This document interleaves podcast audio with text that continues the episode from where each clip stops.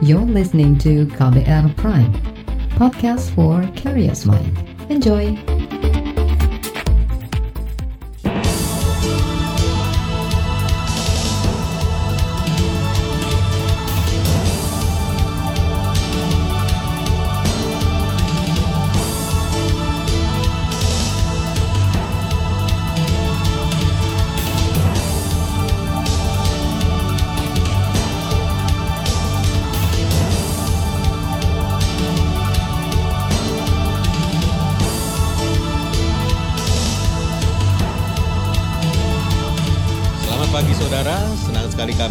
Bisa menemani Anda kembali melalui program Buletin Pagi edisi Senin 10 Agustus 2020 bersama saya Roni Sitanggang.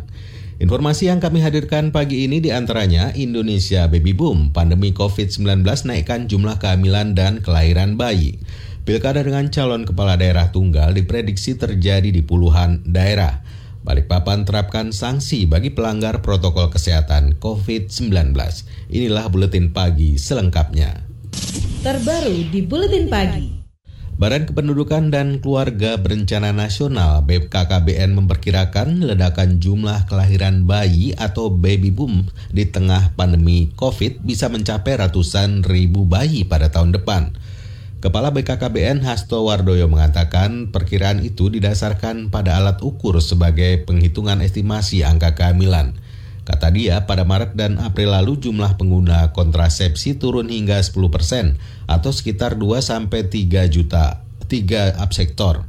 Akibatnya memicu lonjakan angka kehamilan pada pasangan usia subur yang bisa mencapai 15%. Itu sama dengan 450 ribu bayi yang akan lahir pada tahun depan. Yang nikah kan satu tahun tuh dua juta enam ratus kurang lebih. Berarti kalau satu bulan kira-kira yang menikah ya dua ratus ribu lah. Sehingga kalau dua bulan tiga bulan saja sudah berapa itu yang nikah dua bulan tiga bulan itu sudah enam ratus ribu. Enam ratus ribu itu kalau tahun pertama 80 persen hamil ya sudah berapa itu. Sehingga kami menghitung prediksi kehamilan itu memang eh, kalau seandainya 15 sampai 20 persen hamil dan mereka yang putus itu kami beri sekitar 2,5 juta, maka kehamilan bisa antara 370 sampai 500 ribu tambahannya di tahun depan ini ya. Kepala BKKBN Hasto Wardoyo menambahkan sedikitnya 10% fasilitas layanan kesehatan yang melayani keluarga berencana tutup karena terdampak pagebluk virus corona.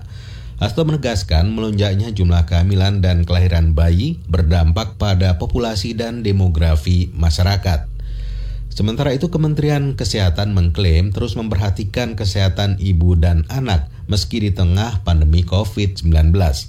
Peneliti di Badan Litbang Kementerian Kesehatan Titi Afifah mengatakan kesehatan ibu dan anak di tengah pandemi menjadi prioritas perhatian selain angka stunting pada anak. Tin mengakui terjadi penurunan jumlah pengguna alat kontrasepsi di tengah pandemi. Dia mengimbau agar ibu tetap datang ke fasilitas kesehatan, asalkan dengan mematuhi protokol kesehatan. Indikator dari derajat kesehatan ini adalah angka kematian ibu, kematian balita, dan sekarang ini stunting juga menjadi suatu indikator yang juga diperhatikan di dalam uh, rencana pembangunan uh, selama ke depan ini. Dan untuk menunjang atau untuk mendukung indikator uh, AKI, AKB, dan juga stunting inilah layanan KIA dan juga KB ini menjadi sesuatu uh, penting untuk kita perhatikan. Peneliti di Badan Litbang Kementerian Kesehatan, Tin Afifah menambahkan ibu hamil di tengah pandemi COVID memiliki stigma dan rasa takut untuk datang ke layanan fasilitas kesehatan, bahkan untuk bertemu tenaga kesehatan. Apalagi ibu hamil juga termasuk kelompok rentan tertular virus corona. Untuk itu, Tin mengimbau agar para ibu hamil menunda pemeriksaan kehamilan mereka ke tenaga kesehatan kalau tidak ada tanda-tanda bahaya kehamilan. Dewan Pakar Ikatan Ahli Kesehatan Masyarakat Indonesia yakni DKI Jakarta Hermawan Saputra mengatakan pemerintah harus melakukan insentifikasi program pelayanan kesehatan ibu dan reproduksi keluarga. Hermawan menilai lonjakan angka kelahiran bayi atau baby boom di masa pandemi perlu diperhatikan secara cermat karena tingginya angka kelahiran berpotensi mengguncang sektor kesehatan. Pemerintah harus melakukan intensifikasi program kesehatan reproduksi dan keluarga. Nah ini menjadi sangat uh, urgent karena tidak hanya persoalan baby boomingnya, tetapi pelayanan setelah itu terkait dengan imunisasi, vaksinasi, pelayanan anak, kemudian juga kunjungan ibu hamil dan lain-lain ini sangat banyak PR-nya karena semua sektor kesehatan lain itu terdampak dengan adanya COVID. Dewan Pakar Ikatan Ahli Kesehatan Masyarakat Indonesia DKI Jakarta Hermawan Saputra menambahkan, saat ini lebih banyak keluarga yang biasa menggunakan alat kontrasepsi jangka pendek seperti suntik KB dibandingkan dengan alat kontrasepsi jangka panjang seperti IUD atau KB spiral. Fakta ini cukup mengkhawatirkan karena keluarga yang menggunakan kontrasepsi jangka pendek berpotensi memunculkan banyak kelahiran. Sementara itu, Direktur Eksekutif Lembaga Kajian Ekonomi Indef Tauhid Ahmad menilai lonjakan kelahiran bayi berdampak lebih buruk terhadap perekonomian nasional dalam jangka panjang. Taufik mengatakan fenomena baby boom akan terasa bila masuk usia produktif, sementara dalam jangka pendek hanya akan berpengaruh terhadap semakin beratnya pengeluaran keluarga.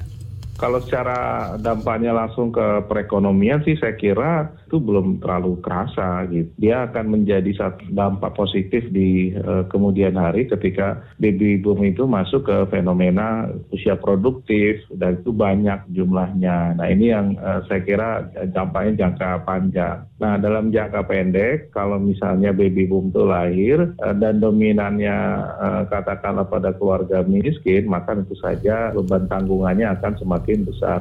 Direktur Eksekutif Lembaga Kajian Ekonomi Indef Tauhid Ahmad menambahkan, fenomena ledakan jumlah kelahiran bayi di tengah pandemi secara otomatis juga akan berdampak secara personal terhadap tanggungan keluarga yang berekonomi rendah.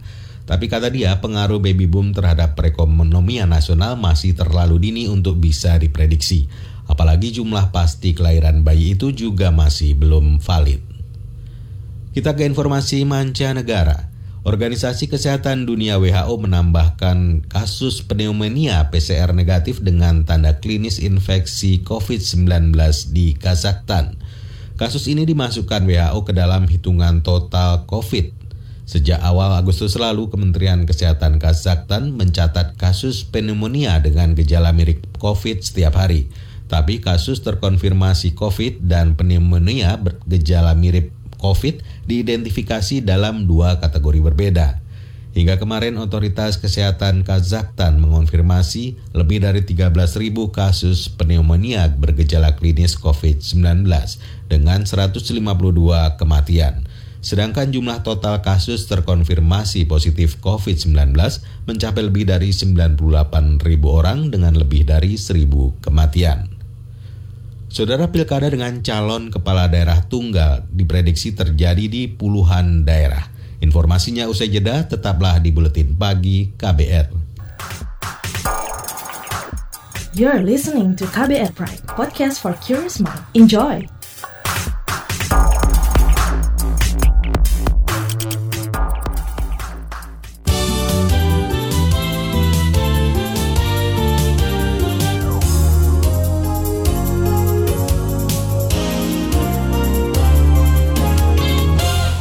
Anda sedang mendengarkan buletin pagi KBR.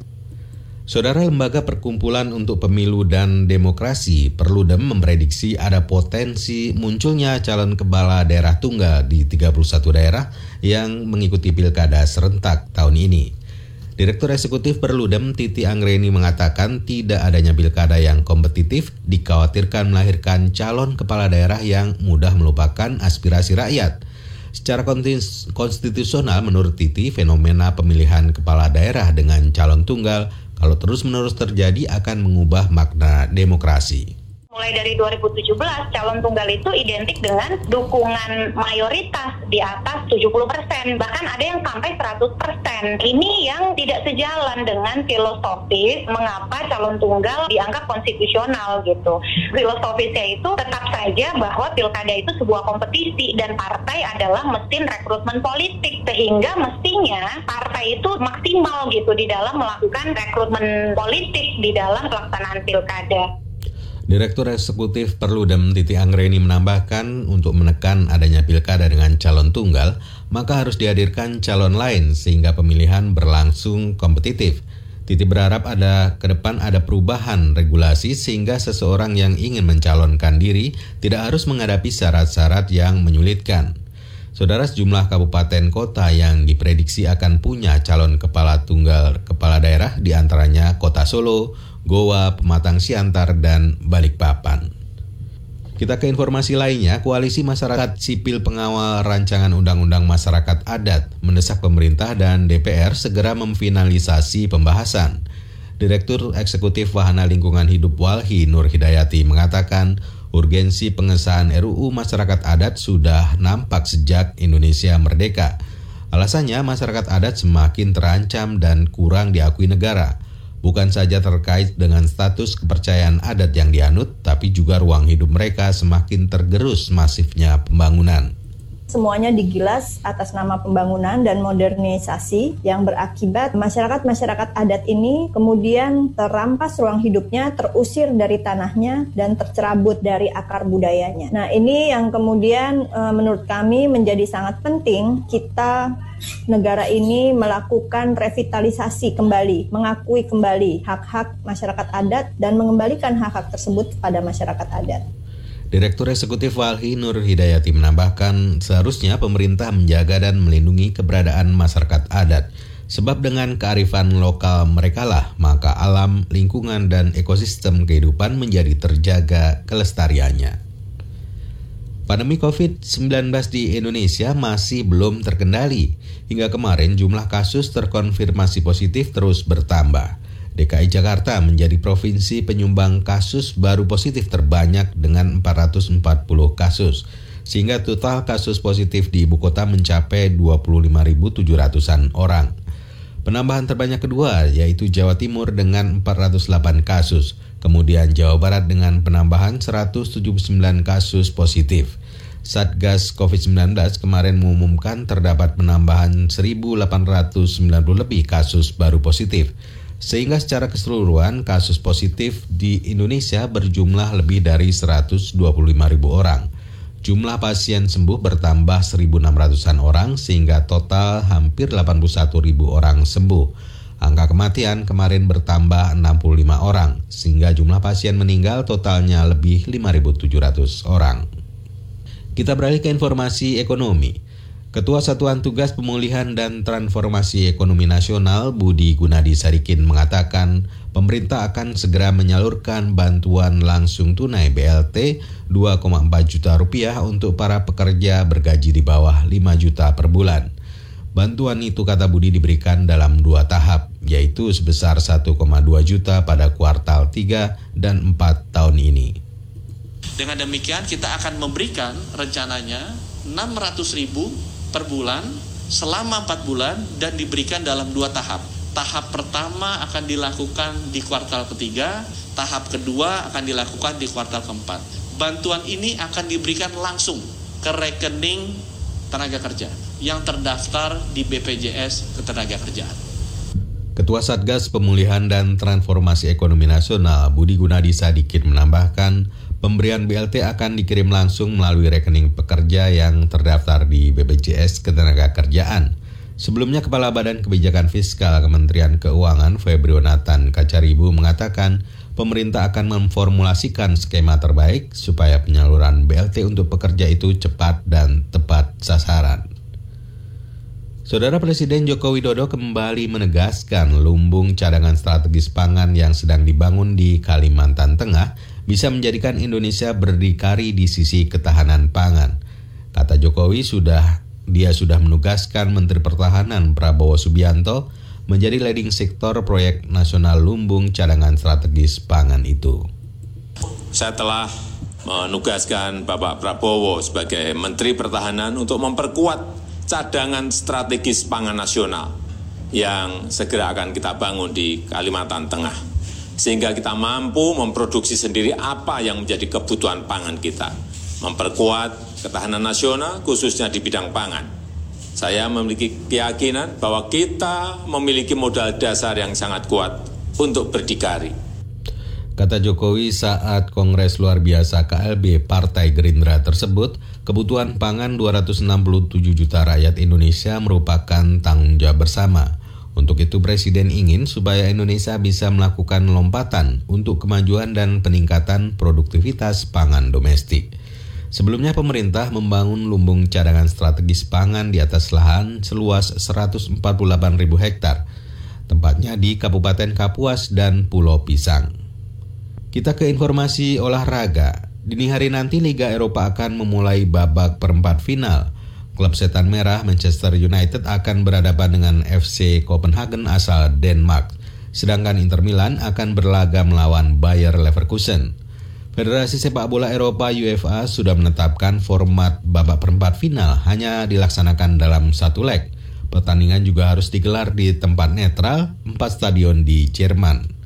Format satu leg di babak perempat final ini untuk mempersingkat kompetisi demi menghindari penyebaran COVID. Nasib kedelapan tim akan langsung ditentukan selama 90 menit atau 120 menit bila harus melalui perpanjangan waktu atau extra time. Semua berharap lolos ke final yang digelar Minggu 22 Agustus. Klub yang menjuarai Liga Eropa berhak lolos ke fase grup Liga Champions pada musim depan. Saudara laporan khas KBR tentang geliat sektor pariwisata di masa transisi akan hadir usai jeda, tetaplah di Buletin Pagi KBR. You're listening to KBR Pride, podcast for curious mind. Enjoy!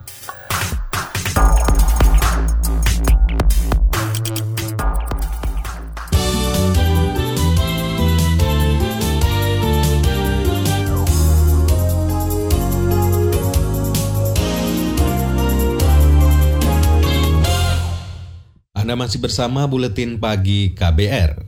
Saudara pariwisata menjadi sektor pertama yang tumbang akibat pandemi COVID-19. Para pelaku usaha sektor ini terpaksa menutup bisnis selama berbulan-bulan dan merumahkan karyawan. Sejak pelonggaran pembatasan, beberapa di antaranya sudah mulai menggeliat. Namun, ada juga yang terpaksa masih tiarap. Simak laporan yang disusun jurnalis KBR, Valda Kustarini.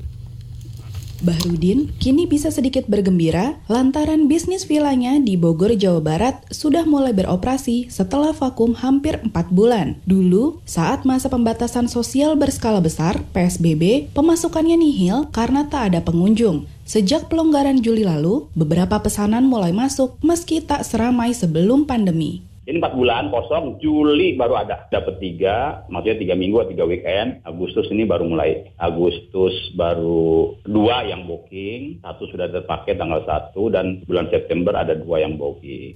Bahrudin memastikan protokol kesehatan cegah COVID-19 diterapkan ketat di vilanya. Kapasitas penyewa pun ia batasi dari biasanya 25 orang Kini hanya setengahnya saja. Meski sudah mendapat lampu hijau dari Pemda untuk beroperasi, Baharudin sebenarnya masih khawatir untuk membuka usahanya di masa adaptasi kebiasaan baru. Apalagi banyak ragam tafsir tentang situasi pandemi yang tersebar di publik. Itu sebab ia lebih berharap vaksin COVID-19 cepat ditemukan sehingga bisnisnya bisa cepat bangkit kembali. Kondisi masih new normal, pembatasan, karena kita maklumin pemerintah membatasi ini. Kalau lihat di TV kawan juga dokter, ustadz, berbanding terbalik ya udah nggak apa-apa. Tapi dokter bilang hati-hati, jangan juga ngeremehin kan gitu. Akhirnya nggak maksa-maksa banget gitu ada ya kalau ada yang menyewa ya monggo, tapi kita tekankan dengan banyak-banyak. Harapan saya mah dari pemerintah memang satu-satunya jalan saya berpikir harus vaksin baru kita agak lebih optimal. Nasib berbeda dialami Nur Huda, agen wisata pendakian gunung. Hingga kini usahanya belum juga bergerak karena terdampak pandemi. Apalagi kliennya merupakan turis asing, utamanya dari Tiongkok yang memesan paket pendakian gunung di Papua. Ia terpaksa memutar otak agar bisnisnya tetap bertahan. Salah satunya dengan memanfaatkan kanal YouTube. Nah, banyak juga yang bisa kita lakukan gitu. Ya akhirnya karena kita banyak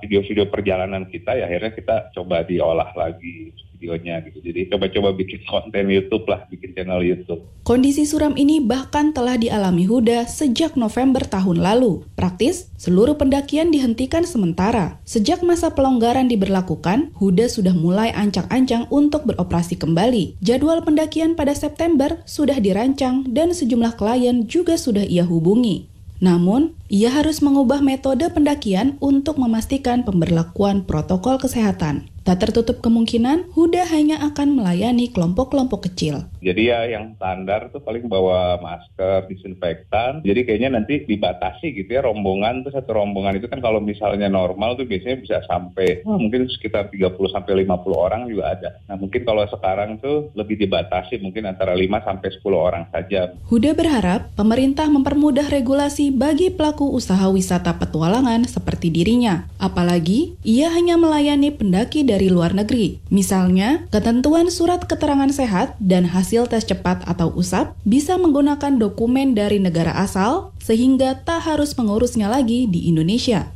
Nah, harapannya sih ke regulasi aja sebenarnya gitu dari pemerintah. Jadi untuk memudahkan lah proses-proses pengurusan perizinannya sama masalah birokrasinya gitu. Kalau untuk orang luar, eh khususnya kalau misalnya di Papua ya dan tempat-tempat lain juga ada tuh. Maksudnya kan syarat administrasinya cukup repot juga. Terus ya mungkin ditambah pandemi seperti ini kan pasti nanti muncul surat-surat eh, kebutuhan administrasi tambahan kayaknya gitu. Cukup surat dari negara asalnya bahwa si turis-turisnya ini sudah bebas COVID misalnya. Sementara itu, pelaku usaha wisata sektor perhotelan juga belum banyak mencicipi efek dari pelonggaran pembatasan. Pasalnya, tingkat hunian atau okupansi hotel masih di kisaran 20%.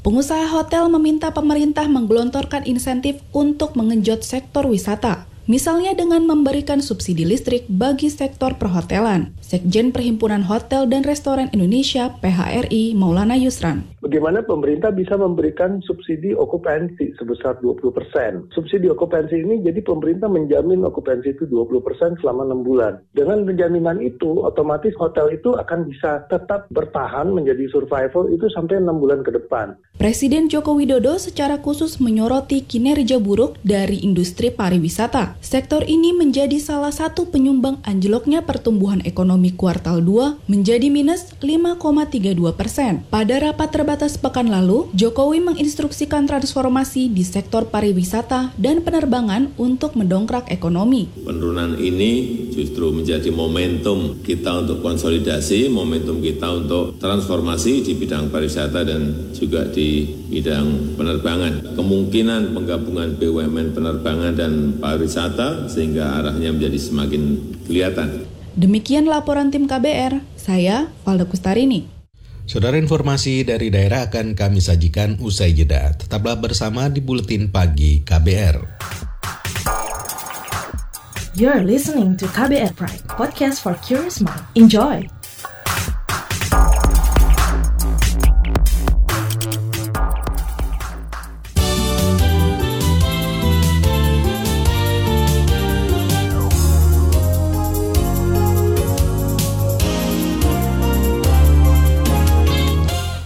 Saudara pemerintah Kota Balikpapan, Kalimantan Timur akan segera menerbitkan peraturan wali kota terkait kewajiban mematuhi protokol kesehatan mencegah COVID-19. Wali Kota Balikpapan Rizal Effendi mengatakan aturan itu mengatur sanksi kepada orang dunia usaha termasuk perusahaan yang tidak patuh melaksanakan protokol kesehatan mereka yang terkena operasi masker dendanya mungkin sekitar 100 ribu rupiah. Atau menyebar 10 masker atau menjalankan sanksi sosial menyapu jalan. Bagi KPKP akan didenda ya perusahaan antara 1 sampai 5 juta rupiah kalau tidak melaksanakan protokol kesehatan terkait perwal protokol kesehatan pencegahan COVID-19 itu, kata Wali Kota Balikpapan Rizal Effendi mengacu pada instruksi Presiden yang meminta daerah membuat sanksi bagi setiap pelanggar protokol.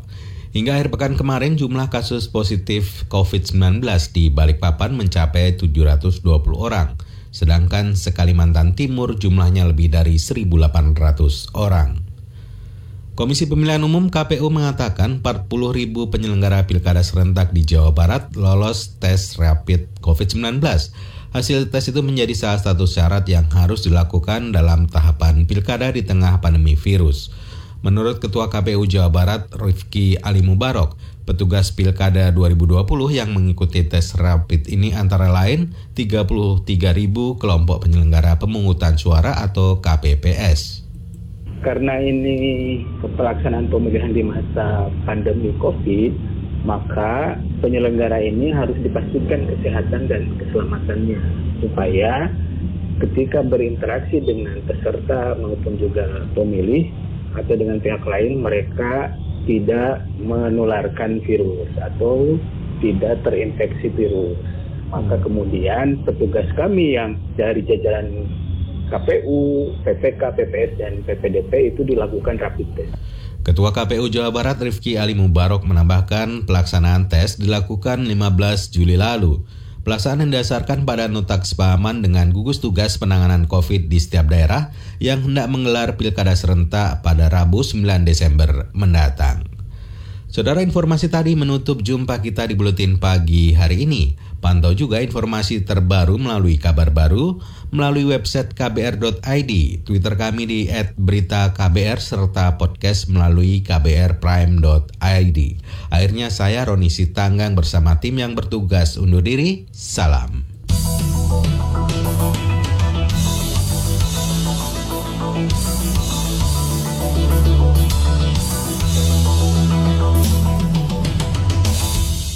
KBR Prime, cara asik mendengar berita. KBR Prime, podcast for curious mind.